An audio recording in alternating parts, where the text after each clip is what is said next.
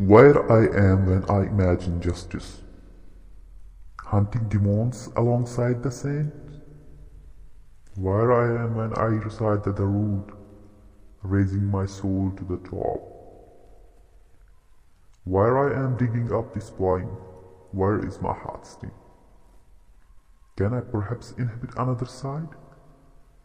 That's not where my skin swing.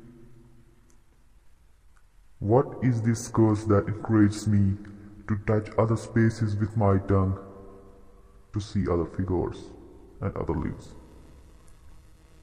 to exist full in a lie? Demons are created when we divert.